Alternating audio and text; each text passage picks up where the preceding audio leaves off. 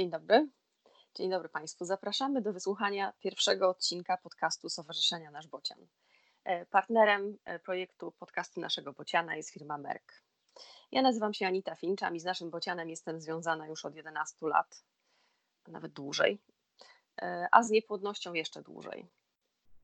Dziś moim gościem jest Asia Apolinarska, która od lat też ma do czynienia z niepłodnością i jest wolontariuszką naszego bociana. Dzień dobry, Asiu. Dzień dobry. Cieszę się, że zdecydowałaś się wystąpić pod własnym nazwiskiem, e, bo rozważałyśmy wystąpienie pod nikiem z forum bocianowego, rozważałyśmy powiedzenie, że po prostu wolontariuszka, natomiast e, cieszę się bardzo, że zdecydowałaś się powiedzieć, że ty to ty. Stanęło, stanęło na tym, że zaczynamy od przedstawienia mnie e, z imienia i nazwiska, mm, bo nie mamy się czego wstydzić. I o tym też trzeba mówić, że niepłodności nie należy się wstydzić i nie musimy się ukrywać pod nikami, pod pseudonimami, tylko zacząć mówić otwarcie.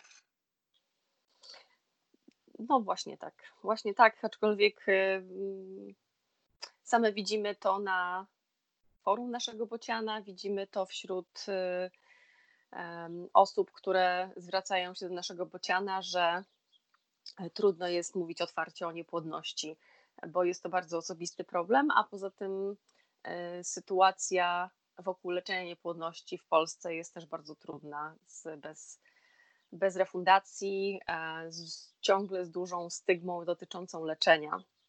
Także tym bardziej Ci dziękuję. Um, powiedz mi, kiedy zorientowałaś się, że z waszą płodnością może być coś nie w porządku? Mm, to nie było tak, że od razu wiedziałam, że mamy problemy z płodnością. Mając już kilkanaście lat, zaczęło tylko do mnie docierać, że mój organizm nie funkcjonuje chyba tak, jak funkcjonuje organizm na przykład moich koleżanek, które są w moim wieku. Docierało też do mnie, że okres powinno się mieć częściej niż dwa czy trzy razy w roku, o. że inne dziewczyny mają go co miesiąc a nie tak rzadko. E, ale oczywiście w tym, wtedy nie myślałam o tym w kontekście płodności, tylko tak czysto biologiczne. E, miałam jakieś wyobrażenia rodziny na przyszłość. Wiedziałam, że chcę mieć dzieci, ale to nie był temat na tamten czas. Mhm. Wiedziałam no tylko, tak. że coś nie funkcjonuje jak powinno.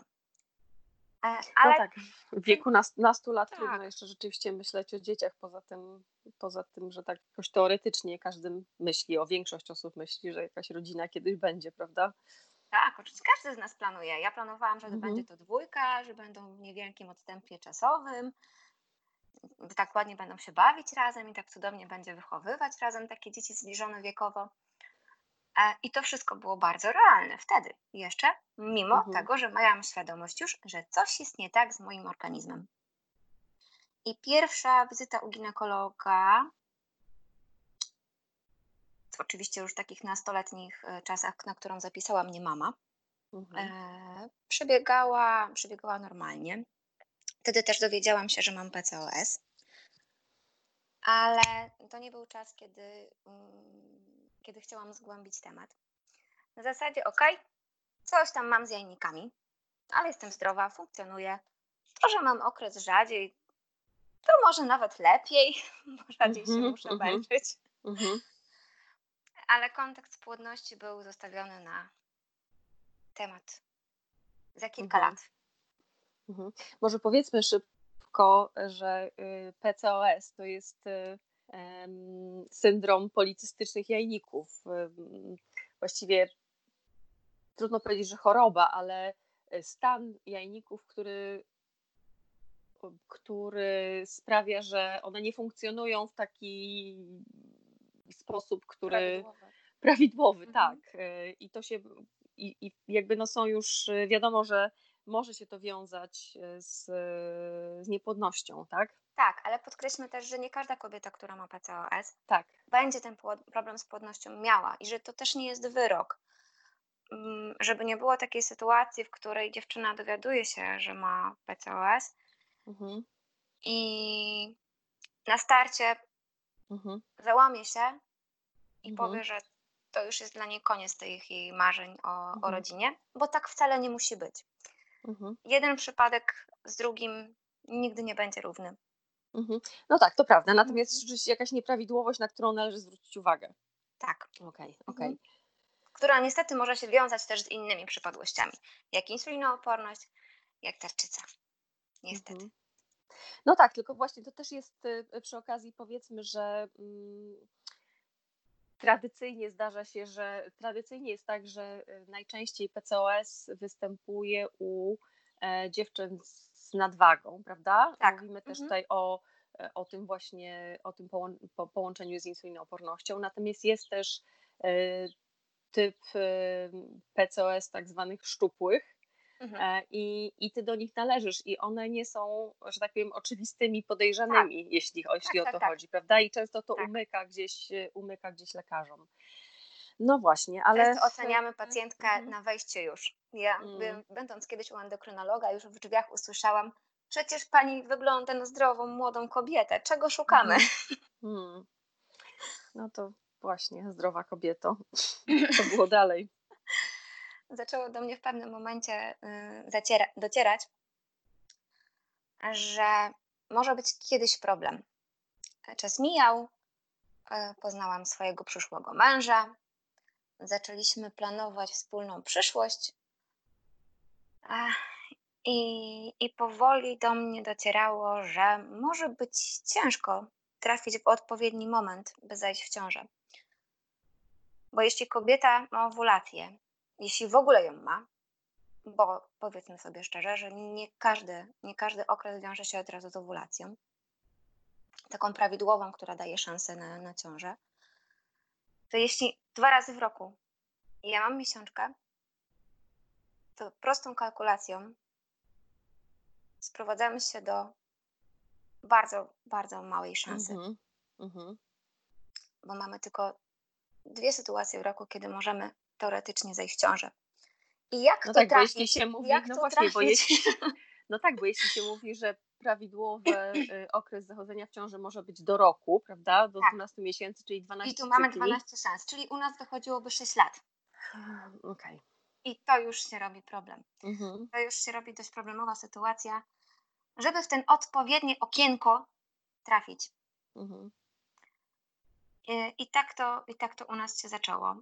Mm, Pierwsze wizyty u lekarza były związane tylko z próbą unormowania jakoś tej sytuacji i poradzenia sobie e, z tym, żeby ten mój organizm wrócił na prawidłowe tory. A wr- wrócił. Nie, on Czyli unormowanie, unormowanie tak, cyklu, tak? Tak, tak, tak, Mhm. tak. Unormowanie cyklu. Miałam 21 lat, planowaliśmy ślub. Byłam przekonana, że będzie dobrze, że przecież to wszystko można wyregulować przecież tabletkami. Na pewno. Takie było Mhm. moje przekonanie, Mhm. że skoro zaczynam planować coś już wyją- wcześnie, zaczynam się przygotowywać do założenia rodziny i zaczynam swój organizm przygotowywać, to zaraz po ślubie pewnie przejdziemy do realizacji planu powiększenia rodziny i tak się zakończy temat. Mhm. No ale No powiedz, właśnie, byłaś bardzo młoda. tak, ja byłaś byłam bardzo bardzo młoda, młoda, miałam miałaś- 21 lat, kiedy Mhm. zaczęliśmy, zaczęliśmy się szykować do założenia rodziny. Mhm. Ale powiedz Panu Bogu o swoich planach, to nieźle go rozśmieszysz. Bo Jak- każde, każde, każde, nasze, każde nasze plany życie bardzo szybko weryfikuje. I bardzo rzadko zdarza się, że punkt po punkcie będziemy je realizować tak, jakbyśmy to chcieli. Bo życie pisze swoje scenariusze i czasem bardzo różne od tego, czego sobie zaplanowaliśmy. No w tym wypadku rzeczywiście wasze życie potoczyło się inaczej niż planowane. Mhm. To Tak. kiedy usłyszałaś po raz pierwszy diagnozę niepłodności? Albo kiedy usłyszeliście? Może tak.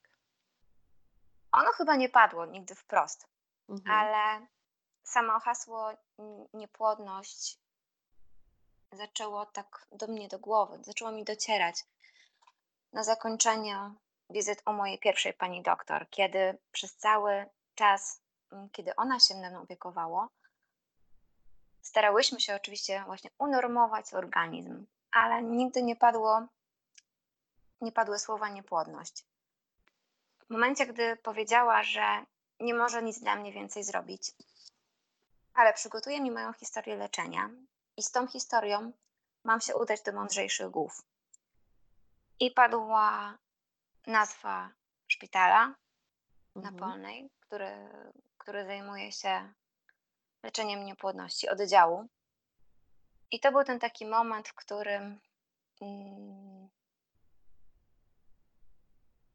w którym dostaliśmy po głowie, tak brzydko No to powiem. jest, no to jest ciężka artyleria, prawda? Że jak to nie, że poczekajmy, że wszystko będzie dobrze, tylko Tak, tak, i potrzeba, potrzeba profesjonalnej opieki lekarskiej. potrzeba kogoś, kogoś kto Mhm. specjalizuje się w problemach, które nas, doty- do, na- nas dotykają.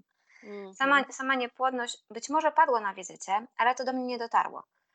E, Nie zrobiło na mnie żadnego wrażenia. Dopiero potem, kiedy na spokojnie, na spokojnie odebrałam swoje karty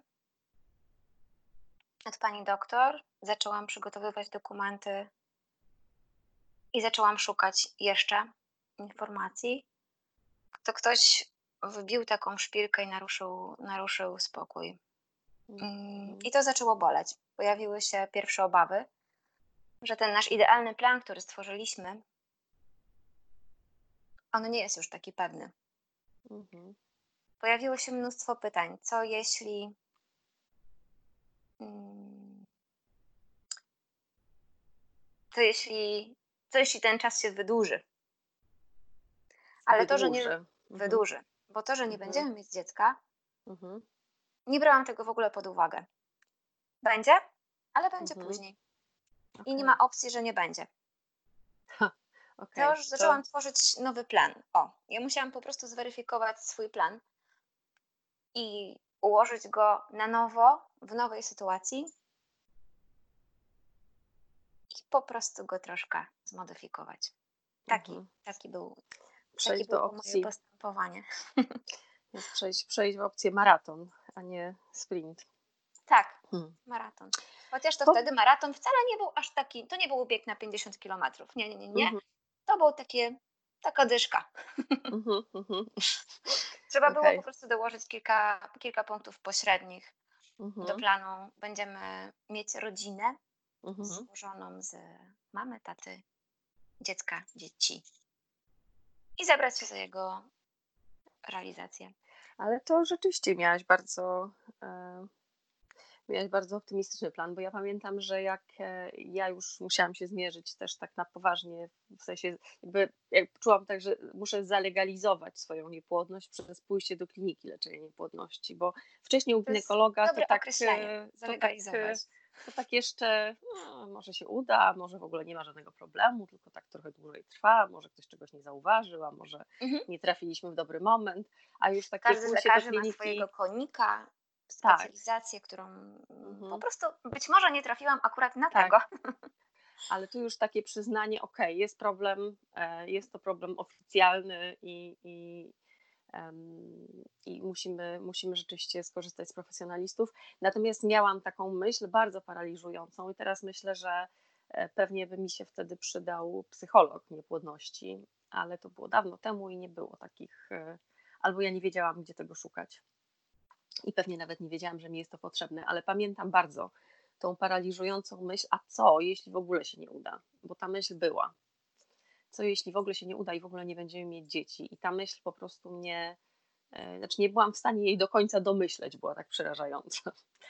E, A, aczkolwiek byłam optymistycznie nastawiona do tego, że pewnie się uda. Że pewnie się uda. Mm, Ja myślę, że ja nie dopuszczałam do siebie opcji, Mhm. nie będziemy mieć dziecka, chyba przez strach. E, I, I być może tą listą rzeczy do zrobienia, listą rzeczy do przygotowania, Mhm. tych punktów pośrednich przykrywałam gdzieś tą Mhm. obawę i dlatego nie dopuściłam jej do, do głowy. Nie, nie na Mhm. początku leczenia, bo Mhm. ona się pojawiła później, po którejś próbie, ale na początku była przykryta grubą warstwą. Okej. Się uda. Właściwie to może to jest takie, tak, no właściwie konstruktywne e, myślenie do działania. Mm. A powiedz Trzeba znaleźć swój typ postępowania. Ja jestem typem zadaniowca i lubię mieć plan. Okej. I opcje Mhm.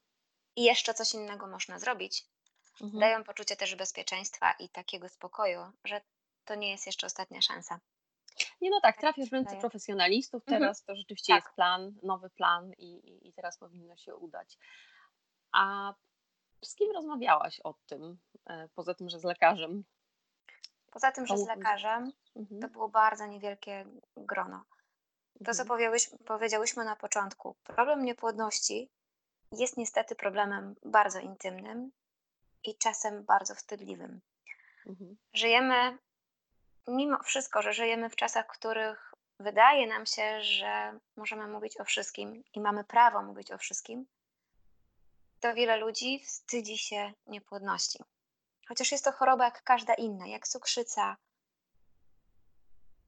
to boimy się o tym mówić, boimy się oceny, boimy się słów krytyki, boimy się bagatelizowania naszego problemu. Mhm. I grono, które my dopuściliśmy, było bardzo, bardzo wąskie. To była najbliższa rodzina, Mhm. kilku przyjaciół. I na, Mhm. tym, I na tym się kończyło. Czy oni rozumieli, o czym wy mówicie? Nie zawsze. Mhm. Nie zawsze, mimo tego, że starali się nas zrozumieć, to dopóki niepłodność nie dotknie ciebie wprost, nie dotknie ciebie, konkretnie ciebie, bardzo ciężko jest zrozumieć problem. Bardzo ciężko jest zrozumieć emocje, które nami targają. Bardzo ciężko jest postawić się w sytuacji, których coś, co jest dla kogoś innego oczywiste, jak zdolność posiadania potomstwa, Mhm. może być problemem. Tak, jest no jest, zabrane. jest gdzieś odebrane, tak, tak, tak, tak. Tak. Tak, i to czasami prowadzi do tego, że ludzie mówią rzeczy, których nie powinni mówić, tak? Nie wiedzą, co powiedzieć, i to czasami też nie pomaga, więc rzeczywiście e, Albo trudno jest. sprowadzają, mhm. sprowadzają, oczywiście ja nie mówię, że to jest złe, bo każdy, Mhm. na każdego działa też zupełnie coś innego. Każdy potrzebuje też zupełnie innego wsparcia i Mhm. zupełnie innego pocieszenia. I jednemu wystarczy kontakt z drugą osobą i czasem bez słów potrafimy udzielić wsparcia. Drugi potrzebuje poklepania po ramieniu, zapewnienia nie martw się, będzie dobrze, ale trzeciego to nie martw się, będzie dobrze bardzo mocno potrafi wyprowadzić z równowagi, bo on tak. nie ma pewności, że będzie dobrze. I nikt nie ma gwarancji, że będzie dobrze. Nie da gwarancji, że będzie dobrze. Mm. Tak. No tak, czasami dobrze zapytać kogoś, czego ci potrzeba, chociaż ja w sumie Mhm. nie wiem, czy to jest taka, taka chyba najprostsza rada, aczkolwiek czasami też sami nie wiemy, czego nam potrzeba. Tak, i sami nie wiemy, czego nam potrzeba, Mhm. więc takie bycie, bycie przy kimś to jest czasami coś, Stąd yy, ten to stan, najczęściej czego jest, nam mhm. potrzeba, bardzo często się zmienia. I to jest też trudne, że jednego Tak. dnia potrzebujemy czegoś innego, a w drugiej Mhm. sytuacji będziemy potrzebować zupełnie czegoś innego. To kto ciebie najbardziej wspierał? Mąż. Byliśmy Mm, w tym pięknie. razem, Mhm. byliśmy w tym razem i to był nasz wspólny problem. I mimo tego, że problem na początku leżał po mojej stronie tylko, to i tak to było największe wsparcie i za to jemu bardzo dziękuję. Codziennie. Tak, to taki, to taki główny filar, dlaczego się nie, nie, nie załamałam, dlaczego nie pozwoliłam tej mojej niepłodności zdominować mojego życia i stłamsić mnie. Mhm. To jest bardzo ważne, co powiedziałaś. Bardzo ważne, że byliście w tym razem. E, Bo czasami łatwo się, znamy historię, prawda, że się Niepłodność może rozchodzą zniszczyć trochę drogi. związek. Niepłodność Może może, bardzo mocno ludzi od siebie oddalić. nadszarpnąć. Mhm. Nadszarpnąć. Nadszarpnąć i być początkiem, no niestety, końca. Mhm. I No, fajnie by no było, wiem coś o tym, wiem coś o tym. Wprawdzie my się pozbieraliśmy, ale też, ale było, było ciężko, no. E, A, a Nie ukrywajmy sobie, że emocje, które, które targają nami Mhm. podczas, podczas leczenia niepłodności, podczas huśtawki emocjonalnej, którą taki rollercoaster, Mhm. który, który towarzyszy codziennie, codziennie, jest po prostu czasem wyniszczający. I kumulacja tych emocji jest, jest ogromna. I czasem nie Mhm. potrafimy sobie poradzić. My, u nas też nie zawsze było różowo i to powiedzmy sobie wprost, że zdarzały się momenty, w których, w których ktoś musiał, musiał z siebie wyrzucić emocje. E, Ale to była chwila. I, I ważne, żeby przez tą chwilę przebrnąć i w danym momencie wziąć głęboki oddech i znowu powiedzieć sobie, że to jest nasz wspólny problem Mhm. I nie pokonamy go osobno. Mhm. Tak, ja tylko chciałam jeszcze powiedzieć, że to jest y, strasznie ważne, żeby w momencie, kiedy, kiedy właśnie taki problem jest i gdzieś widzicie, że, że mm, on jest trochę większy niż to, z czym możecie sobie poradzić, to, to że jest teraz tyle wspaniałych y, psychologów niepłodności. I że to żaden wstyd z nich skorzystać. I to żaden wstyd. I to, co Tak. potrafi zrobić dobry psycholog, to jest zdjęcie tego napięcia, które nas wykańcza, y, czy w niepłodności, czy w innych Tak. sytuacjach, ale em, to jest taka ulga, e, że, że nagle y, jakby problemy zostają te same, a łatwiej jest je nieść.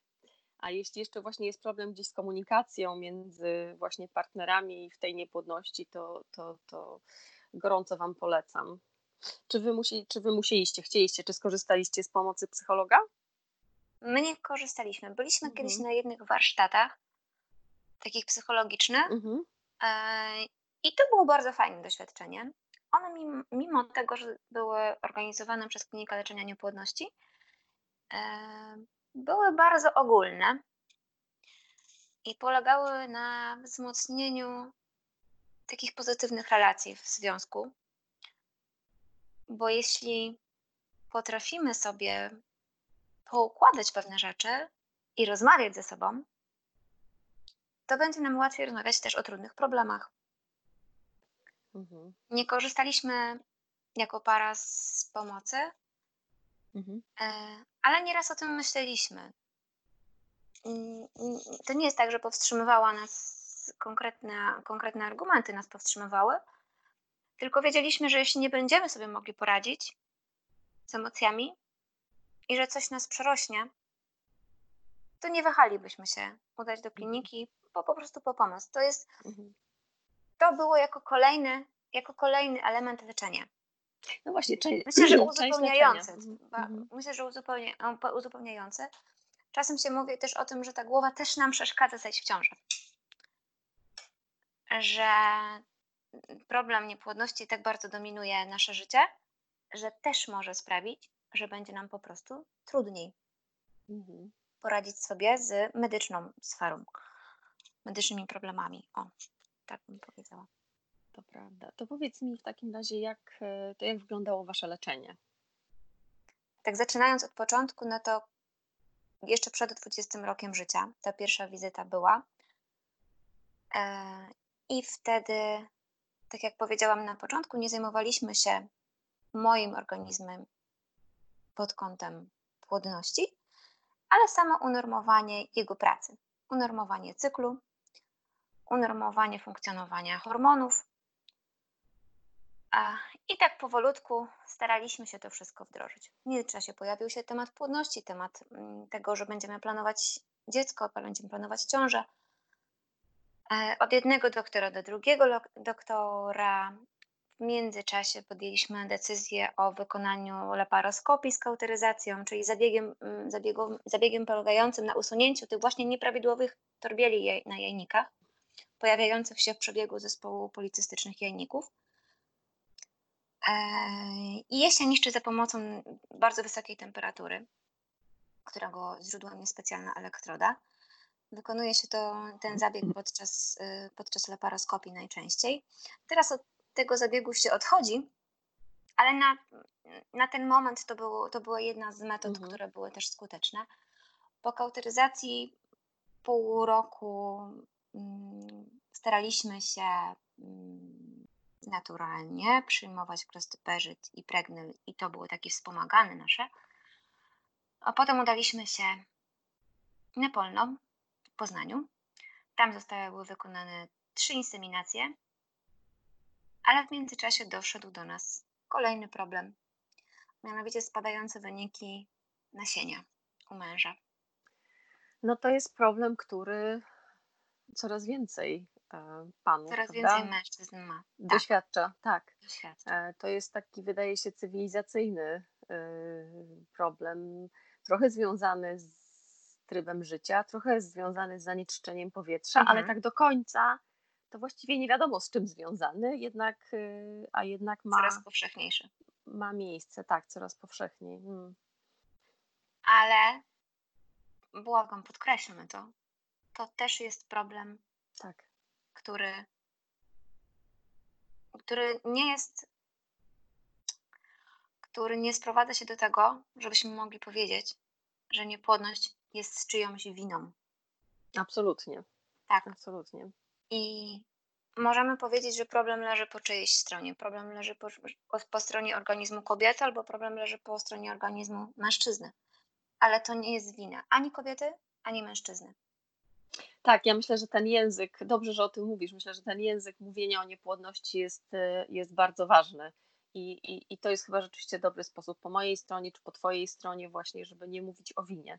Tak. E, tak jak nie mówimy o winie w przypadku chorób, tak, które, Nie, mo- e, nie powiemy, że innych chorób, które nam się Tak, przytrafiają. Tak, tak. Nie Mhm, powiemy, że mhm, ktoś ma raka z, winy swojej. mhm, mhm, mhm. Oczywiście pewne predyspozycje i pewne, pewne czynniki są, mm, mm, może pomogą, pomogą, Mogą, tak, powodują, mogą się mogą, przyczynić. mogą, mogą się Mhm. przyczynić, ale to nie jest czyjaś wina. Choroba nie jest czyjąś winą. W tym przypadku pogarszające się u nas wyniki nasienia nie były winą mojego męża. Tak Mhm. samo jak nie, nie było moją winą to, że mój organizm nie funkcjonował tak, jak powinien. Po trzech nieudanych inseminacjach, kiedy te wyniki tak suk- sukcesywnie spadały, udaliśmy się na konsultację do jednej z klinik w Warszawie i skorzystaliśmy z organizowanych przy okazji Dniu Taty badań dla mężczyzn w ramach akcji, Mhm. także naszego bociana. Aha, I zostaliśmy tam na dobre, znaczy na dobre, na pewien czas. Razem z lekarzem podjęliśmy decyzję, że nie mamy chyba na co czekać. I zaczynamy kolejną przygodę, tak zwaną przygodę z in vitro. Asiu, to ile mieliście wtedy lat? 22. Ja miałam. Mój mąż miał 26. To nadal byliście bardzo młodzi. To zupełnie, zupełnie nie. Nie czas na zajmowanie się dziećmi? Nie, nie chodzi mi o to, że chodziło mi. Dla takie wielu, dla takie- wielu takie osób, zdanie, Dla, wielu, tak. dla wielu osób to nie jest czas tak na zajmowanie Tak, się dziećmi, to dokładnie. prawda też. Natomiast jest to sytuacja nietypowa w świecie, gdzie coraz, Coraz e, później coraz walczyć o później, tak, staramy się o dzieci i wiele, e, wiele razy słyszymy, że niepłodność e, jest spowodowana tym, że zbyt późno zaczynamy się starać, tak? Ale powiedzmy sobie też prawdę. W momencie, kiedy pojawiłam się u lekarza i w momencie, kiedy szykowaliśmy się do inseminacji, sama Mhm. osobiście usłyszałam, ale pani jest młoda, pani Mhm. ma jeszcze czas. Na spokojnie. Wszystko się uda. Ale to nasze na spokojnie Mhm. Nie To znaczy jest- tak. Znaczy jest na Dobre. pewno tak, że jak zaczynasz się leczyć, kiedy jesteś bardzo młoda, to y, masz więcej czasu na to, żeby lekarze y, rozwiązali diagnozę. problemy zdrowotne, Tak. prawda? Żeby mieli czas na diagnozę, żeby mieli czas na leczenie. Jeśli zaczynasz w wieku lat 40, to tego czasu już jest y, mało. Właściwie nie ma czasu ani na diagnostykę, ani na y, Mhm. długie, Tam trzeba wtedy działać. długie. Tak, tylko trzeba po prostu mm, od razu wyjść z tą ciężką artylerią. Natomiast najwyraźniej wy już zdążyliście zabrać do twojego drugiego roku życia, przeszliście właściwie e, wszelkie, mm, wszelką diagnostykę, e, te takie lżejsze próby Mhm. e, leczenia niepłodności i zostało, zostało wam in vitro. Z przekonaniem, I- że jesteśmy młodzi i przecież szybko się uda. Tak. No właśnie, i co? I w klinice doszło do trzech stymulacji, trzech, trzech transferów. E, Te moje obciążenia były pogłębiane coraz bardziej tymi wynikami pogarszającymi się nasienia. I zamiast być coraz łatwiej, było coraz trudniej. Po, pechowym podejściu, kiedy nie zapłodniliśmy żadnej komórki jajowej, z uwagi na zerową morfologię plemników, e, postanowiliśmy udać się do Białegostoku i szukać kolejnej, kolejnych pomysłów, nowych pomysłów na naszą sytuację. Mhm. Przepraszam, Asiu, zerowa morfologia plemników oznacza, że jest w ejakulacie zero prawidłowo 0% zbudowanych plemników. zbudowanych. Tak. Mhm. I co? No. Pojechaliśmy do Białegostoku. I Czyli uznaliście, że zmiana kliniki może być zmiana kliniki, zmiana podejścia lekarzy, może Tak, być dla czasem- Was rozwiązaniem. czasem też, Mhm. nowe, czasem też nowe spojrzenie, nowe laboratorium, inne Mhm. podejście. To po pierwsze mm, daje Ci nadzieję, że ktoś coś nowego wymyśli, Mhm. a po drugie daje Ci, na, daje ci taką, taką świadomość, że zaczynasz coś nowego. Nowego i skutecznego. Bo skoro tam się nie udało, to może tu się uda. Jasne. Taki, Powiedz mi, to były czasy, Mhm. tak. Czy to były czasy, kiedy mm, była refundacja in vitro, czy też y, płaciliście za wszystko z własnej kieszeni? My niestety nie załapaliśmy się na refundację, płaciliśmy wszystkie naszej, naszej kieszeni. Jeździliśmy 18-letnim punciakiem No tak. i każda złotówka była odkładana na in vitro. Mieliście po Nie, dwadzieścia myślę- kilka lat i odkładaliście każdą złotówkę na in vitro, bo em, leczenie, a czy wcześniejsze em, diagnostyka, leczenie, y, czy któreś z tych rzeczy odbywały się na, na NFZ, czy to też wszystko było e, płacone z waszej kieszeni? Z naszej kieszeni. Większość, większość wykonywana była z naszej kieszeni. Mm, Mhm. Sporo, sporo badań udało nam się zrobić na NFZ, takich podstawowych badań. Mhm. Laparoskopię z kauteryzacją także udało nam się wykonać na NFZ, ponieważ lekarz, u którego się też leczyliśmy, mm, pracował w szpitalu i, Mhm. i mogliśmy, mogliśmy skorzystać z NFZ-u mm, w tym przypadku. Ale niestety reszta, reszta była okupiona odkładaniem złotówki do złotówki, dużym słoikiem z napisem in vitro. Mm. To ogromne obciążenie. Ogromne. No, Nie było, nam dane, nie było nam Mhm. dane podejść w czasie, kiedy refundacja była wdrożona, ponieważ była w nam, z nami już wtedy Juleczka. Juleczka. No to właśnie, powiedz jak się pojawiła Juleczka. Juleczka pojawiła się w wyniku tego nowego startu w Białymstoku, gdzie pojechaliśmy do kliniki y, i ten nowy pomysł okazał się skuteczny. Podejście udane, podejście bardzo szczęśliwe. I tak to jest z nami Juleczka od prawie 6 lat. 6, 6 lat. Jest Juleczka, marzenie spełnione. Tak, marzenie spełnione. Cudnie. Jedno z marzeń, bo miała być dwójka. No właśnie. I co się dzieje dalej? I to się da- dzieje dalej. Dalej się dzieje to, że po przyjściu na świat Juleczki odczekaliśmy rok grzecznie, bo Juleczka przyszła na świat za pomocą cesarskiego cięcia. Ten, ten rok, który organizm potrzebował na przygotowanie się, odczekaliśmy i pojechaliśmy odebrać mrozaczka, czyli Mhm. jedne, jednego, z, jednego z pozostałych po, po, po, po próbie z Julką. Mhm. Niestety się nie udało. Transfer nam się nie udał. Nie udało się kolejna też stymulacja. Pojawił się pomysł korzystania z innej kliniki i programu badawczego nowego leku, który miał pomóc w implantacji zarodka. Mhm. Skorzystaliśmy. Nieudana.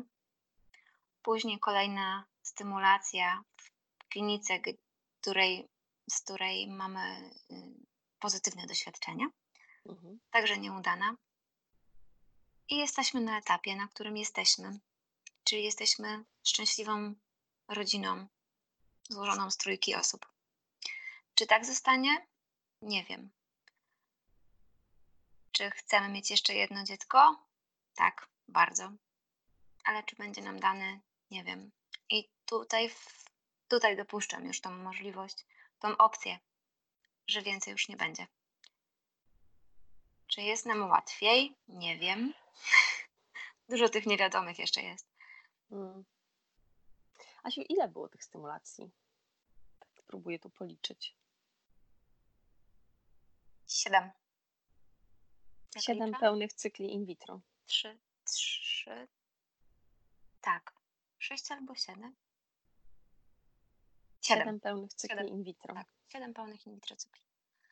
Z czego jeden niestety zakończony kompletną Mhm. klapą w, po, po, w postaci pobrania oocytów i niezapłodnienia ich. Mhm. No to jest bardzo dużo em, Dużo za nami. wysiłku emocjonalnego. Tak, emocjonalnego i też obciążenia dla organizmu, takiego fizycznego i, i finansowego. Też. Całkiem, całkiem porządne auto mogłoby z tego być. Tak, Mhm. jak tak, jak tak sobie zobrazujemy, kilka, kilka Mhm. porządnych urlopów, całkiem porządne auto. Dużo, dużo wyrzeczeń. Mhm. Ale nie, nie traktujemy tego Mhm. e, już w tych kategoriach, bo gdybyśmy tak traktowali, to nie byłoby też z nami Julki. Gdybyśmy też nie, to nie mogli sobie pozwolić, gdybyśmy nie odkładali Mhm. tej złotówki, to nie byłoby z nami Julki. Mhm. E, cudownym, cudownym, cudowną rzeczą było też to, że mogliśmy liczyć na wsparcie e, i gdzie brakowało nam kilku złotych w cudzysłowie, mogliśmy pożyczyć od rodziny. Mhm. Pamiętam, kiedy dostaliśmy przelew od mojej siostry y, i przelew by był zatytułowany na baby. No tak. Tak, E, tylko właśnie myślę, że to jest, zobacz, y, dobrze, że jesteście w takiej sytuacji, dobrze, że byliście w stanie zarobić te pieniądze, jeszcze żyć mimo Tak, zarobić i wszystko. odłożyć. Mhm. E, tak. y, A ile osób zmaga się z tą samą potrzebą posiadania dzieci naturalną dla możliwości. ludzi, a nie ma możliwości, tak. To jest przerażające i to mnie przeraża, bo nie dość, że odbiera nam się możliwość, taką czysto biologiczną. Natura odbiera nam możliwość Mhm. albo utrudnia nam tą możliwość, Mhm. to spotykamy się z barierą, której nie możemy przeskoczyć. Mhm. I nie jesteśmy czasem w stanie ani odłożyć tej złotówki, ani pożyczyć tej złotówki, bo pożyczone pieniądze zawsze trzeba oddać. Mhm. I to strasznie boli, Mhm. kiedy dochodzi kolejny czynnik, który ci uniemożliwia twoje rodzicielstwo. No tak, wiemy, wiemy z.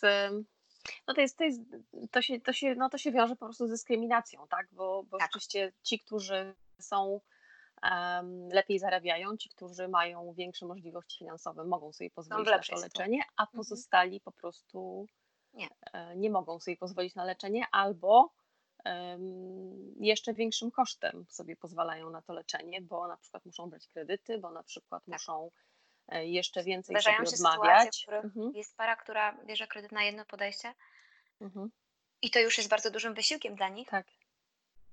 I dochodzi jeszcze obciążenie głowy, że to jest jedno podejście, na które mają pieniądze Mhm. i jeśli ono się nie uda, to nie mają możliwości wzięcia kredytu na następne. No tak, znamy, znamy te historie z naszego bociana, Ta presja, coraz, naszego I ta presja, która się Mhm. pojawia, jest coraz większa i coraz trudniej jest sobie poradzić później z nieudanym podejściem. Mhm. I to niestety sprawia, że pojawiają się problemy, tak jak powiedziałyśmy, i w związku, Mhm. Bo nie ukrywajmy, pieniądze szczęścia nie dają, ale bardzo pomagają funkcjonować. Znaczy, no nie można sobie wszystkiego, y, wszystkiego. znaczy wszystkiego sobie odmawiać y, cały czas, tak? I, i, i Tak. mieć nadzieję, że, że nadal reszta się jakoś poukłada. E, Musimy Zdecydowanie ta refundacja, refundacja niepłodności musimy tak. żyć normalnie. Musimy, musimy coś zjeść, musimy się ubrać, musimy zapłacić rachunki. Fajnie mieć dom nad głową, dach nad głową, Mhm. bo bez tego się nie da. Na przykład wychować dziecka. Nie wychowamy go na ulicy. Trzeba też zadbać o swoje zdrowie. Trzeba zadbać o zdrowie, Mhm. trzeba zadbać o sytuację, którą, która, która nas została. A to wszystko bardzo dużo kosztuje. Bardzo dużo. Bardzo często spotykamy się też z sytuacją, w których nawet podstawowe badania musimy za nie płacić. Mhm. A mimo, że jedno może kosztować 15 zł, drugie będzie kosztować 20 zł, to z tego dodawania Mhm. i ten słupek, Mhm. kwota robi się kolosalna. Naprawdę, kwota się robi ogromna. I nie mówimy tutaj o samym zabiegu in vitro, który już jest niesamowicie dużym obciążeniem. Mówimy o tych szczebelkach po kolei, żeby do tego dojść. No. To są kwoty, o których dopóki ja nie zaczęłam wpisywać sobie w tabelki wszystko po kolei, od, same, od pierwszej wizyty, nie mamy świadomości, jak bardzo duże kwoty się to robią. Mm. No właśnie, więc to jest mm, refundacja, tak, in vitro, którą mieliśmy między 2013 a 2016 rokiem, była e, ogromnym krokiem w właściwym kierunku. E, umożliwiła leczenie e, wielu parom. Jak wiemy, w ciągu tych trzech lat i, i, i po nich, tak, jakby z tych Tak, zamrożonych Wyrównała urodziło się ponad. 22 tysiące dzieci z z 21 tysięcy y, zakwalifikowanych par. Tak. To jest, to jest wynik y, jeden z lepszych w skali światowej. Mhm. Także Powiedzmy sobie szczerze, warunki, warunki nie były idealne, mhm, jeśli chodzi o przystąpienie też do, do refundacji, ale one dawały szansę wielu parom. Dawały Mhm. szansę tym, którzy wcześniej jej nie mieli, czy ze względów finansowych, czy też z takich czysto praktycznych takiego podejścia. Na przykład nie było lekarza, który zajmował się leczeniem Mhm. niepłodności u nich w miejscowości. A teraz mogliśmy sobie pozwolić też na to, żeby do większej miejscowości, do kliniki dojechać. Powiedzieliśmy, że tam też otrzymamy pomoc, która się nam należy w ramach pakietu NFZ. I No na ten myślę, dojazd że możemy to- przeznaczyć pieniądze, na ten dojazd. tak, a poza tym samo to, Mhm. że idąc do lekarza pierwszego kontaktu i mogąc od niego uzyskać informację, że y, czy, czy właśnie do ginekologa i uzyskując informację, że ja wprawdzie nie mogę Państwu pomóc, najprawdopodobniej jest to pro, problem z, tak, z, z niepłodnością, y, proszę się udać do takiej takiej kliniki, czy y, Mhm. myślę, że Państwo kwalifikują się do programu Tak. refundacyjnego. Um, I sama znowu jest takie poczucie, też się tak, Państwu należy w ramach NFZ-u. i znowu jest takie poczucie, że okej, to znaczy jakby nie ma w tym nic wstydliwego, tak? Mhm. Jest, jest, to, jest to refundowane leczenie, em, nie ma tej równi z stygmaty. innymi chorobami. Tak, zupełnie jak Mhm. skierowanie na, nie wiem, e, badanie, badanie krwi, bada, jak skierowanie na badanie wzroku. E, Tak samo jedziemy do kliniki niepłodności i leczymy problem, który mamy. Tak. No ale jak wiemy, niestety ta, ta historia się zakończyła w 2016 roku, kiedy, e, kiedy minister Radziwiłł uznał, że mm, to nie jest metoda, Odebrał, którą chce odebrał wspierać. szansę Tak. bardzo wielu osobom. E, I nie bójmy się tego powiedzieć wprost. Niestety, zabrał, zabrał szansę na rodzicielstwo tym, którzy przez chwilę mogli łudzić się, że jeszcze jest dla Mhm. nich szansa. Mhm. Tak, niektórym prawdopodobnie bez, bezpowrotnie, tak? Bo, Mhm. bo, bo jakby czas rozrodczy nie jest wieczny i każdy ma swoje, każdy ma swoje okienko i czas nie działa na korzyść Pod tym względem e, natura osób. jest Mhm. niestety nieubłagana i ona nie Mm. zatrzyma się. Nie zatrzyma się i nie poczeka na moment, w którym ktoś znowu wpadnie na genialny pomysł i zacznie traktować niepłodność poważnie u nas. Na równi z innymi chorobami. Otóż to. Asiu, powiedz, jak trafiłaś na naszego bociana? Na bociana przez przypadek 9 lat temu. Trafiłam po tym, jak już tak na dobre dotarło do mnie, że nie będzie łatwo i że ten problem niepłodności jest jednak problemem bardzo wstydliwym wtedy dla mnie, bardzo intymnym i że trudno mi jest o tym mówić wprost. Byłam po już po kauteryzacji. Tych informacji było też mi ciągle mało. Zaczęłam myśleć, co dalej, zaczęłam szukać jakichś źródeł, które były też by, mm, dobrym, dobrą merytoryczną bazą wiedzy, doświadczenia innych. I tak trafiłam na bociana. O tak, 9 lat temu. Kupę Hmm. czasu. Kupę czasu z bocianem. No właśnie, i zostałaś później, e,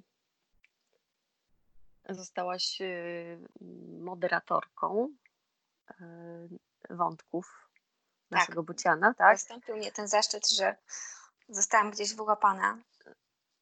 Bocian, mm, bocian był pewien moment, w którym bocian był Był codziennie. Tak, nie ukrywam tego. Był codziennie. Wiele godzin, wiele Był godzin codziennie. dziennie. Przez wiele godzin dziennie. Tak. Towarzyszył, towarzyszył, towarzyszył zawsze. Wiedziałam, że jak zawsze wejdę na bociana, będzie ktoś, z kim mogę porozmawiać, do kogo się odezwać. I będzie kilka stron do przeczytania. Będzie kilka stron do przeczytania, tak. Były to czasy, w których odświeżało się wątek yy, i można było nie nadążyć z czytaniem. Tak, i z czytaniem i odpowiadaniem. I z czytaniem i z opowiadaniem. I w tamtym momencie zaczęłam moderować kilka wątków, na których się udzielałam. Więc o tyle było to łatwe, że przy okazji czytania wątku i przy okazji brania udziału w dyskusji mogłam wykonywać swoją pracę moderatorską. Mhm. I co, co przeczytałaś na forum? Co dotyka innych niepłodnych? Czy. ym, Co dotyka innych niepłodnych, mhm. wspólny problem, wspólne emocje. Co dotyka niepłodnych, niezrozumienie z innych stron, o tym, o czym mówiliśmy, brak umiejętności wsparcia najbliższych, Mhm. E, potrzeba wygadania się, wyżalenia, wyrzucenia bólu, wyrzucenia z siebie emocji, które nami targają, ale też mm, bocian był, jest miejscem wymiany doświadczeń.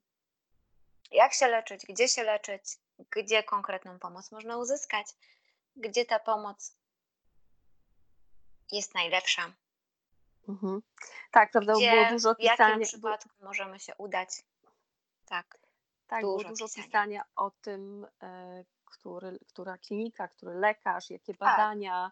e, który taki- lekarz specjalizuje się na przykład bardziej w problemach dotyczącym organizmu kobiet, który się specjalizuje Tak. z dziedziną, znaczy problemami, które dotyczą kobiet z PCOS, którymi się, Mhm. który się specjalizuje w przypadku niepłodności męskiej.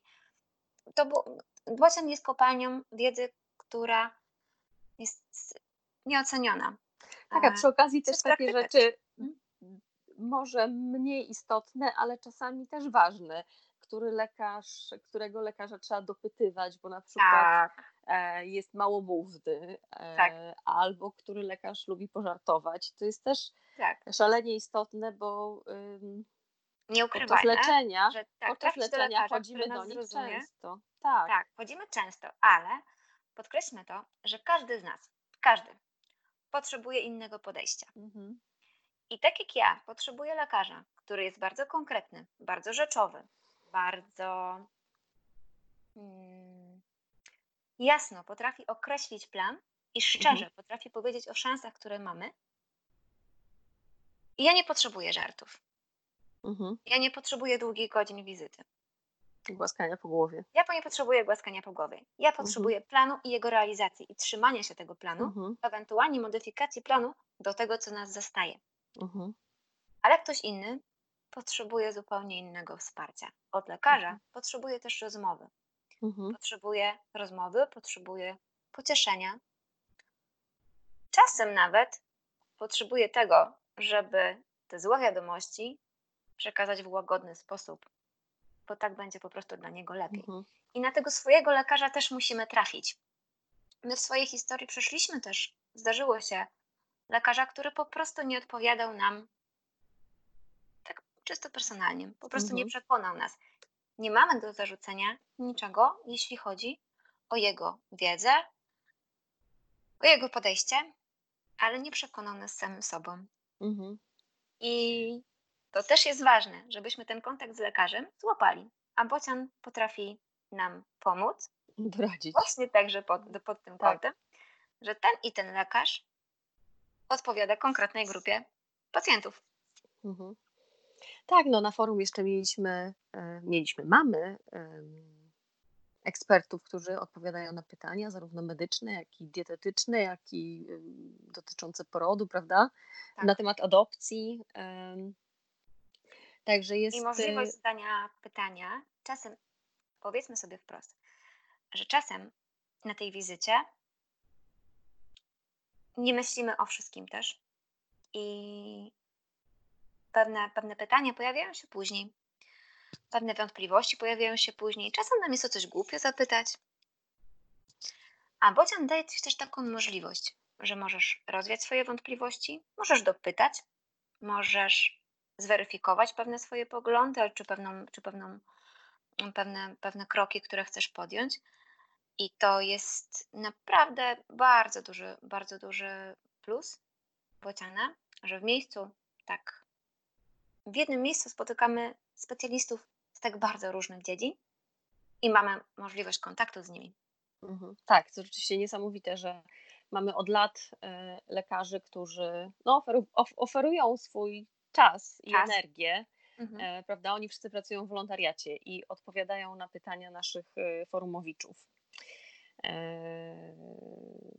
tak, jesteśmy im bardzo, bardzo wdzięczni. Bardzo wdzięczni. bardzo wdzięczni. Asiu, powiedz mi jeszcze, jak masz Julkę, macie Julkę, natomiast ta niepłodność nadal jest, tak? Nieudane próby, dopuszczasz myśl, że, że może Julka będzie jedynaczką, e, ale, ale chcesz mieć drugie dziecko. Jak sobie z tym wszystkim radzisz? Jak byłam w ciąży z Juleczką, mm, to wydawało mi się bardzo. Znaczy, oczywiste było dla mnie, że skoro się udało pierwszy raz, to prędzej czy później uda się jej drugi raz byłam przekonana, tak jak byłam przekonana, że na pewno będziemy mieć dziecko. Mhm. I to znowu, znowu pod tą maską tego mm, pseudo-optymizmu może e, nie dopuszczałam możliwości, że Julka będzie jedynaczką. I wydawało mi się, że będzie łatwiej. Z niepłodności pierwotnej przeszłam w niepłodność wtórną, choć wcale tego nie chciałam. Nie chcieliśmy tego razem z mężem. Tak samo jak na początku naszego leczenia miałam znów plan. Idealny plan. I ba, nawet myślałam, że skoro jest tyle przypadków, że po ciąży z in vitro organizm cudownie się odblokowuje i że przecież jestem młoda, to może nawet ciąża po prostu się nam przytrafi. Hmm. Nawet taką miałam nadzieję. Hura, optymizm, tak, naprawdę. I właściwie nie ma, nie ma powodów, tak, żeby, żeby tak nie myśleć. Tak? Te, te, tak. Się nie wiem, czy tych przypadków, kiedy ciąża, cudow, kiedy cudownie się organizm odblokowuje po in vitro, jest, są aż takie częste. Natomiast y, one bardzo nam zapadają w pamięć, prawda? Tak. Te cuda się e... zdarzają. I powiedzmy sobie szczerze, że dopóki nie ma takich ewidentnie przeszkód mechanicznych, na przykład kobieta nie ma obu jajowodów, to ja z forum znam i taką historię, że nie dwóch jajowodów, ale zaszła w ciążę. O, proszę. No, cudownie ona nie dotarła. Czyli cuda się zdarzają. I cuda się zdarzają. I dlaczego te cuda akurat nie miałyby się zdarzyć nam? Gdzieś taką możliwość się też dopuszcza. Ech, no ale ten cud się nie zdarzył. Nie, nie zdarzył się. No to realizacja, realizacja planu następnego. Podejdziemy mhm do transferu zamrożonego zarodka, który, który mhm. pojawił się przy okazji próby z, przy julerce i miało być tu cudownie i miało się udać. Ale się nie, do, nie, nie udało.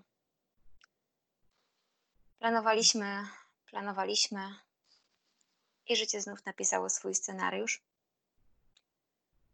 I niepłodność wtórna pojawiła się tak samo zaskoczenia jak niepłodność pierwotna. Hmm. Powiedz mi, czy Masz łatwiej dziecko, jest teraz? Ale nie możesz mieć następnego. Nie jest czy łatwiej. To jest łatwiejsze. Jest inaczej. Mm. Jest inaczej, ale nie powiedziałabym, że łatwiej. Kiedy nie było Julki, wydawało mi się, że nie potrafię zrozumieć dziewczyn, które mają już dziecko i chcą następnego. Mhm. Przecież mają już coś, czego ja nie mam. O co ja walczę? I skoro one już mają, to naprawdę powinny być szczęśliwe i już nic do szczęścia nie powinno być już mu potrzebne.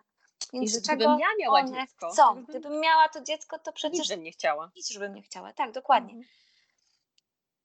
I tak, i, i, i, brutalnie życie sprowadziło do sytuacji, w których mhm. masz to dziecko i pragniesz czegoś jeszcze. I czujesz I dochodzi się wtedy, i dochodzi, dochodzi, dochodzi poczucie winy. To ja mówię, mówię dochodzi, ze swojego tak. doświadczenia. Dochodzi poczucie bo winy. Przecież... Nie możesz znaleźć swojego miejsca, bo przecież powinnaś być szczęśliwa. Powinnaś, mhm. powinnaś już nie chcieć niczego więcej, bo masz. Mhm. Masz mhm. dziecko, o którym marzą inni. Tylko nie potrafisz tego wyłączyć.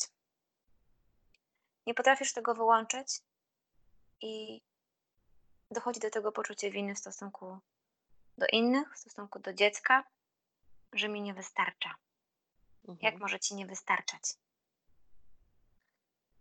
Tak, jest ciężej. Ciężej jest też z tym, że już nie masz możliwości, żeby spędzić, nie wiem, popołudnie, zwinąć się w kłębek i płakać nad sobą, mhm. bo, bo masz już masz dziecko, musisz funkcjonować, musisz trzymać twarz.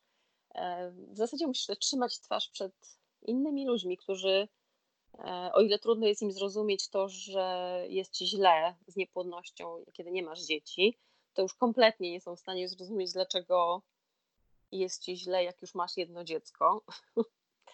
E, więc właściwie jest też trochę, jesteś chyba jeszcze bardziej sama z tym problemem. Jesteś sama i nie możesz znaleźć swojego miejsca. I mhm. był taki moment, nawet na naszym pocianie, w którym trudno mi było powiedzieć, w którym dziale powinnam się znaleźć. E, mhm. Jestem mamą, ale ta niepłodność wciąż jest w moim życiu i ja bardzo chcę być znowu mamą. Chcę być drugi raz w ciąży. Chcę być drugi raz, drugi raz spróbować tej, tej szansy, drugi raz podjąć wyzwanie. Psychologowie twierdzą, że psychologowie specjalizujący się w niepłodności mówią, że ta niepłodność wtórna jest taką y, tęsknotą nie tyle za dzieckiem, znaczy za dzieckiem oczywiście też, tylko że jesteśmy jakoś w żałobie za tym życiem, które sobie dla siebie wymarzyliśmy. Więc jeśli Twoim wymarzonym życiem była taka dwójeczka e, z niewielką różnicą wieku, to tego życia już nie ma. Nie ma i nie głowy. wiesz, czy będzie. No nie będzie już tej blisko dwójeczki. Blisko dwójeczki. E, nie wiesz, czy będzie w ogóle dwójeczka. No nie wiesz. I to jest y, i to jest coś, z czym mózg sobie nie daje rady i emocje sobie nie dają rady. I to jest właśnie ten, to nie tylko ta tęsknota za, za dzieckiem, za, za, jedny, za jeszcze jednym doświadczeniem, nie wiem, ciąży, za doświadczeniem macierzyństwa. Za tym wszystkim się tęskni, co sobie, co sobie wymyśliłaś na życie. Tak, i dochodzą do tego jeszcze takie dwa stereotypy też, że pragnąc drugiego dziecka, krzywdzimy to pierwsze, przecież albo umieszamy jego rolę, albo wiadomo, że musimy się też w pewnym momencie skupić na tych podejściach do tej drugiej próby i możemy to nasze pierwsze dziecko, wyczekane, wykochane, wymodlone, odsuwać na bok, bo może to drugie jest teraz ważniejsze na ten moment, bo się staramy o nie, a z kolei z drugiej strony, jeśli moje dziecko będzie jedynakiem, to też go krzywdzę. Bo nie daję mu tej szansy na posiadanie rodzeństwa. Więc starając się o rodzeństwo, go krzywdzę i nie starając się o rodzeństwo, też go krzywdzę. Mhm. To też jest trudne. To też jest trudne i, i to też wymaga sobie bardzo, bardzo. A nie jest wcale łatwe, i to powiem teraz z własnego doświadczenia, wytłumaczyć pięciolatkowi, dlaczego nie ma rodzeństwa. No, bo oni, bo mhm. oni też myślą, oni też czują. Mhm. My weszliśmy z założenia, że skoro niepłodność jest chorobą, która towarzyszy nam od bagatela 11 lat, 12, to nie da się tego ukryć. Juleczka wie, zna swoją klinikę. Była w tej klinice z nami. Była, ponieważ próbowaliśmy jeszcze raz. Wiedziała, po co tam jesteśmy. Mhm. Oczywiście prostym językiem to było przekazane, bez, bez szczegółów typowo medycznych. Tak, mhm. na ile w stanie zrozumieć jest czterolatek. Mhm. Ale codzienne pytanie o to, czy będzie mieć rodzeństwo, czasem są bardzo trudne. Hmm. I to powoduje, że ta niepłodność wtórna sprawia, że masz świadomość tego, że nie dotyczy już ciebie tylko i twojego partnera, ale także twoje dziecko. Bo ono też może chcieć mieć rodzeństwo, a ty mu po prostu nie możesz go dać. Hmm, tak, tak.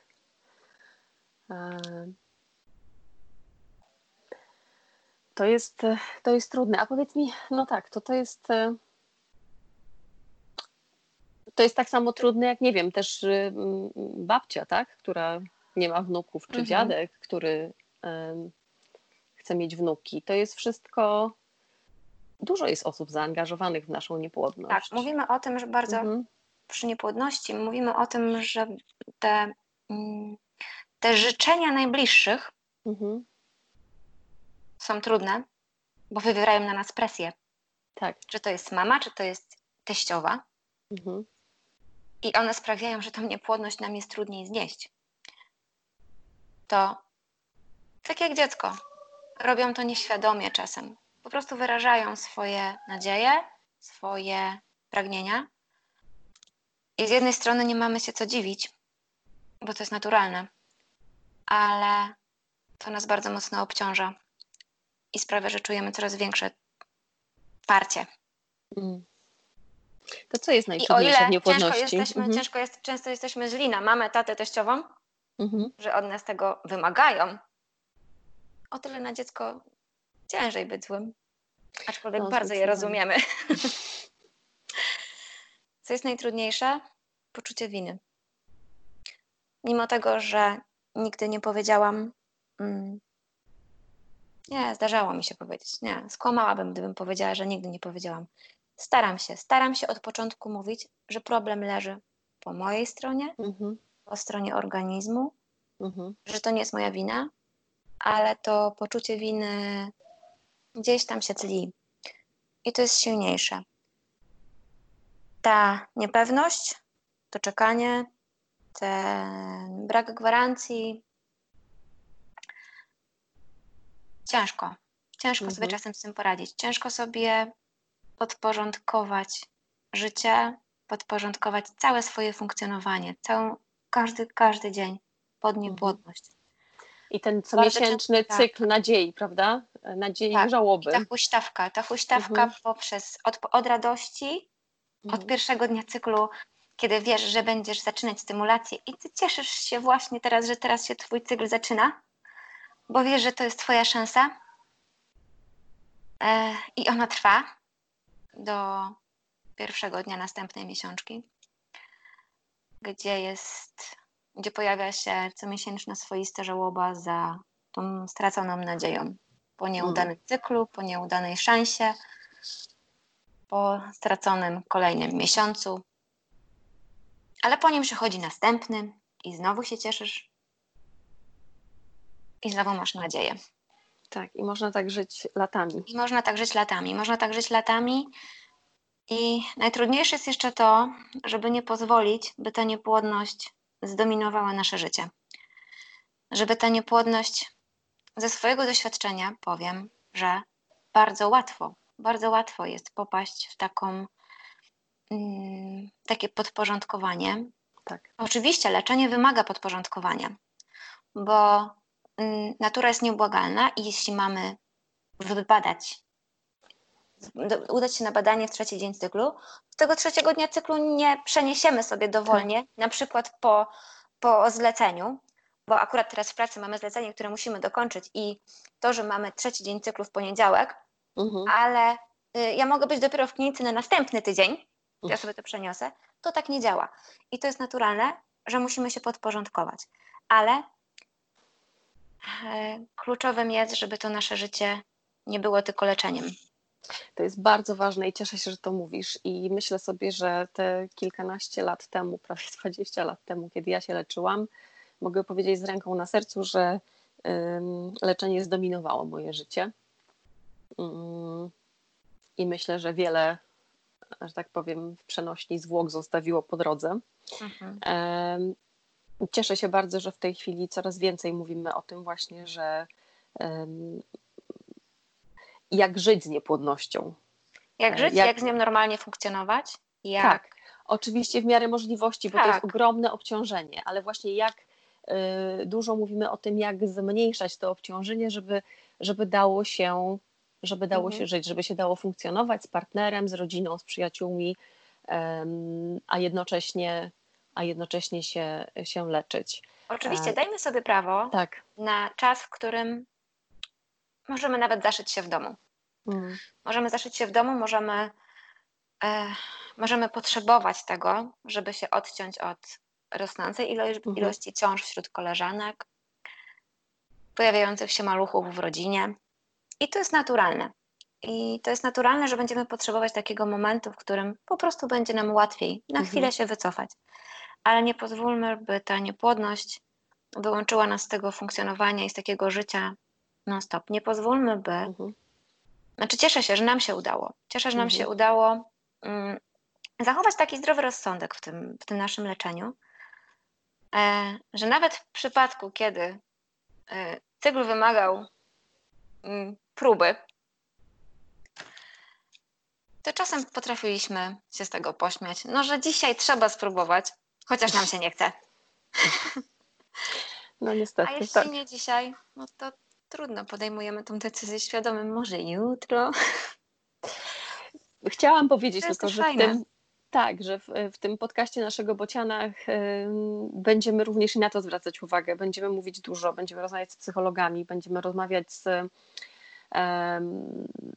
o inicjatywach innych, które, które właśnie mm, mają na celu e, poprawę jakości życia podczas niepłodności, e, o, o tym, jak o, siebie, jak o siebie dbać, o siebie, o siebie nawzajem, e, jak sobie radzić właśnie i jak żyć z tą niepłodnością, bo no, żeby to też było życie, żeby to nie była przerwa w życiu, tylko żeby to nadal było życie.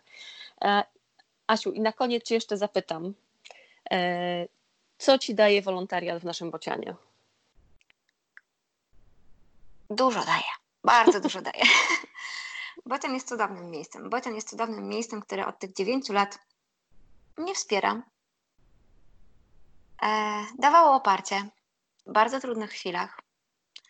To taki związek na odległość, który trwa od tych lat. I tak jak w każdym związku mamy różne fazy, raz jestem więcej na bodźku, raz jestem mniej na bodźku. E, na początku, no myślę, że jest też faza, na początku kiedy... dawał mi więcej niż ja jemu. Otóż to. Tak, bo mm, liczba osób, z którymi się spotkałam, liczba doświadczeń, o których mogłam przeczytać, liczba wiadomości, których mogłam dotrzeć i bazy wiedzy jest nieoceniona. E, a teraz mogę się tylko dowdzięczyć. Teraz się mogę odwdzięczyć tym, że przypilnuję w cudzysłowie porządku na bocianie, którym pokieruję kogoś, którym wskażę, gdzie może uzyskać tę pomoc. Kiedyś aktywnie pisałam i tak jak wspomniałyśmy już o tym, pisało się sporo postów dziennie. Produkowałyśmy z dziewczynami takie ilości wpisów, że współczułam wtedy moderatorom, że muszą je wszystkie czytać? Bo nie wiem, czy wiecie, że wszystkie wątki są moderowane na naszym bocianie. Każdy post. Każdy jest post jest czytany i weryfikowany, czy zostaje, czy nie zostaje. Więc um, to zawsze tak, była. I, I, ten porządek, zawsze który widzimy tak. na forum, to jest wynik ciężkiej pracy, naprawdę spędzonej godzin na bocianie. Mhm. I to, że nasz post został wymoderowany, ja wiem, że to czasem boli, że została usunięta jakaś, jakaś część tego, tego, tego wpisu. Mhm. Ale kiedy siadamy po tej drugiej stronie, to widzimy, jakie to ma zalety, mhm. że musimy czasem wyredagować, wymoderować tylko po to, żeby to nasze forum było tak przejrzyste i tak fajne, jak jest i żeby społeczność naszego bociana na forum też była bezpieczna. Żeby była bezpieczna. Bezpieczna tak. emocjonalnie, bezpieczna medycznie. tak. I nawet jeśli Chciałam... chce zachować tę anonimowość, to żeby dalej ją mógł zachowywać. Tak, i Asiu, myślę, że z nawiązką się odpłacasz teraz y, naszemu bocianowi za, y, za, za to, co dostałaś ja, na początku. Ja się śmiałam, że mm, ta propozycja moderacji to, to była taka zemsta za ilość napisanych postów, wiesz? No ja myślę, że myślę, że ja, ja jako też jak zostałam moderatorką, to y, byłam przerażona ilością pracy. Y, nie spodziewałam się, że, że to jest aż taki poziom zaangażowania. I rzeczywiście wtedy doceniłam wszystkie wysiłki moderatorów, którzy byli przede mną i którzy nawet czasami mi dokuczyli, modyfikując moje posty. Jak, jak Albo, oni mogli? Jak oni mogli. Wtedy zrozumiałam, jak oni mogli i czemu tak. to służyło i e, chylę czoła dla wszystkich tak, moderatorów tak. i wolontariuszy naszego Bociana za za tę wykonaną, e, za wykonaną pracę i za, za, to zaangażowanie. Tak, dokładnie. No tak. to, no to właśnie, to, to, to jest chyba może dobry moment, żeby zakończyć. Dalej, Chciałam jeszcze tylko powiedzieć. To jedno z najbardziej wartościowych miejsc w internecie dotyczące płodności. Niepłodności, adopcji, czy, czy też niezamierzonej bezdzietności. Powiedzmy to wprost, bo są też i takie drogi, które trzeba uszanować i które chcemy szanować.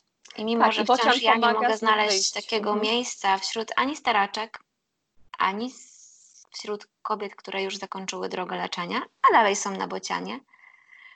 I z uwagi na to moje zagubienie związane z niepłodnością wtórną, to i tak wiem, że na bocianie mam swoje miejsce, mam tą swoją rolę, nie tylko moderacyjną, administracyjną.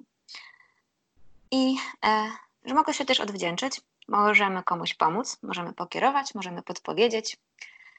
I że to nie jest tylko miejsce w internecie, i że tworzą je ludzie, cudowni ludzie, wyjątkowi, że każdy jest inny, ale łączy nas jeden wspólny problem.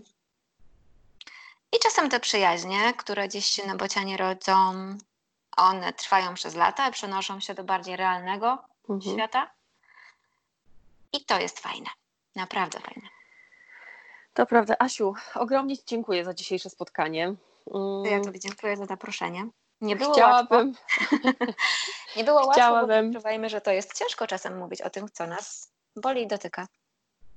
I jeśli powiedziałyśmy coś nie tak, to bardzo przepraszamy. Znaczy ja przepraszam, ale to wszystko są emocje i to wszystko jest, płynie tylko z głowy. Nie byłyśmy przygotowane, nie miałyśmy pisanych odpowiedzi, wyreżyserowanych. Także no trochę miałyśmy. Ale trochę miałyśmy, ale... trochę miałyśmy, miałyśmy zarys, ale spontanicznie wszystkie zawahania, wszystkie zawahania to wynik naszych spontanicznych emocji. Asiu, życzę Ci, żebyś znalazła najlepsze, żebyście znaleźli najlepsze, właściwe e, wyjście i trzymam za to kciuki jak najmocniej. E, I zarówno dla Ciebie, jak i dla wszystkich innych, którzy stanęli oko w oko z niepłodnością i muszą, muszą sobie dać radę. Jesteśmy w naszym bocianie, pomagamy znaleźć drogę wyjścia, czy to przez leczenie, czy to przez adopcję, czy też przez zaakceptowaną bezdzietność. E, I jesteśmy dla Was, jeśli podobała Wam się ta rozmowa, to e, napiszcie do nas. Jeśli macie pomysły na to, co chcielibyście usłyszeć w podcaście naszego Bociana, również napiszcie do nas. Jeśli macie jakieś pytania, piszcie. Piszcie do nas, tak. E, najlepiej na adres stowarzyszenie małpa nasz myślnik bocian.pl. E, dopiszemy to w opisie e, podcastu. A na dzisiaj dziękujemy i do usłyszenia. Dziękujemy.